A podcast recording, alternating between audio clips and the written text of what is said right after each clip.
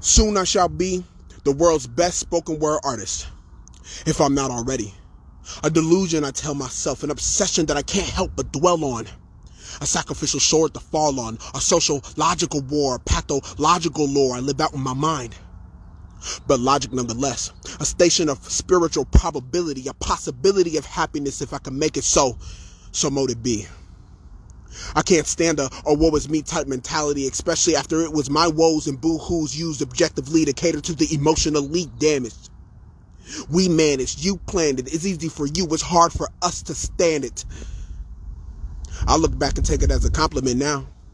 When they could think of a person that could weather the storm with a coconut smile in the face of the doomed and damned.